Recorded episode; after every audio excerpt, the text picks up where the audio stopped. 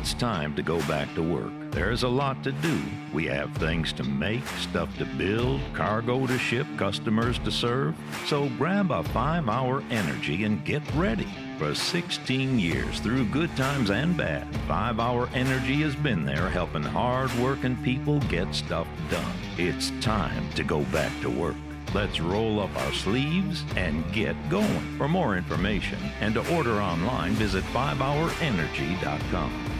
Better Life with Dr. Sanjay Gupta. 34.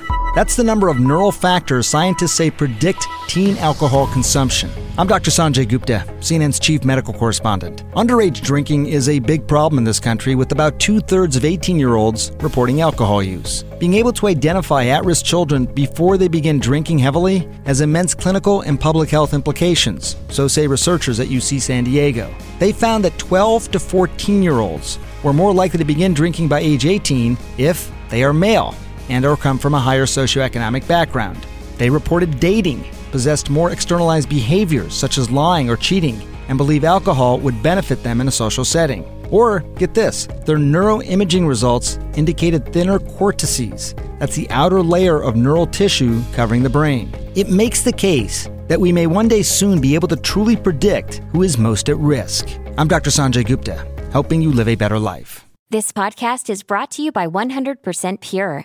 You put in a lot of work to maintain a healthy lifestyle, so why stop with your makeup? We make makeup with fruit and tea, spa skincare with potent plant based vitamins, and hair and body care infused with sea minerals, all in the name of a healthier you. Visit 100%pure.com to shop our clean beauty collection.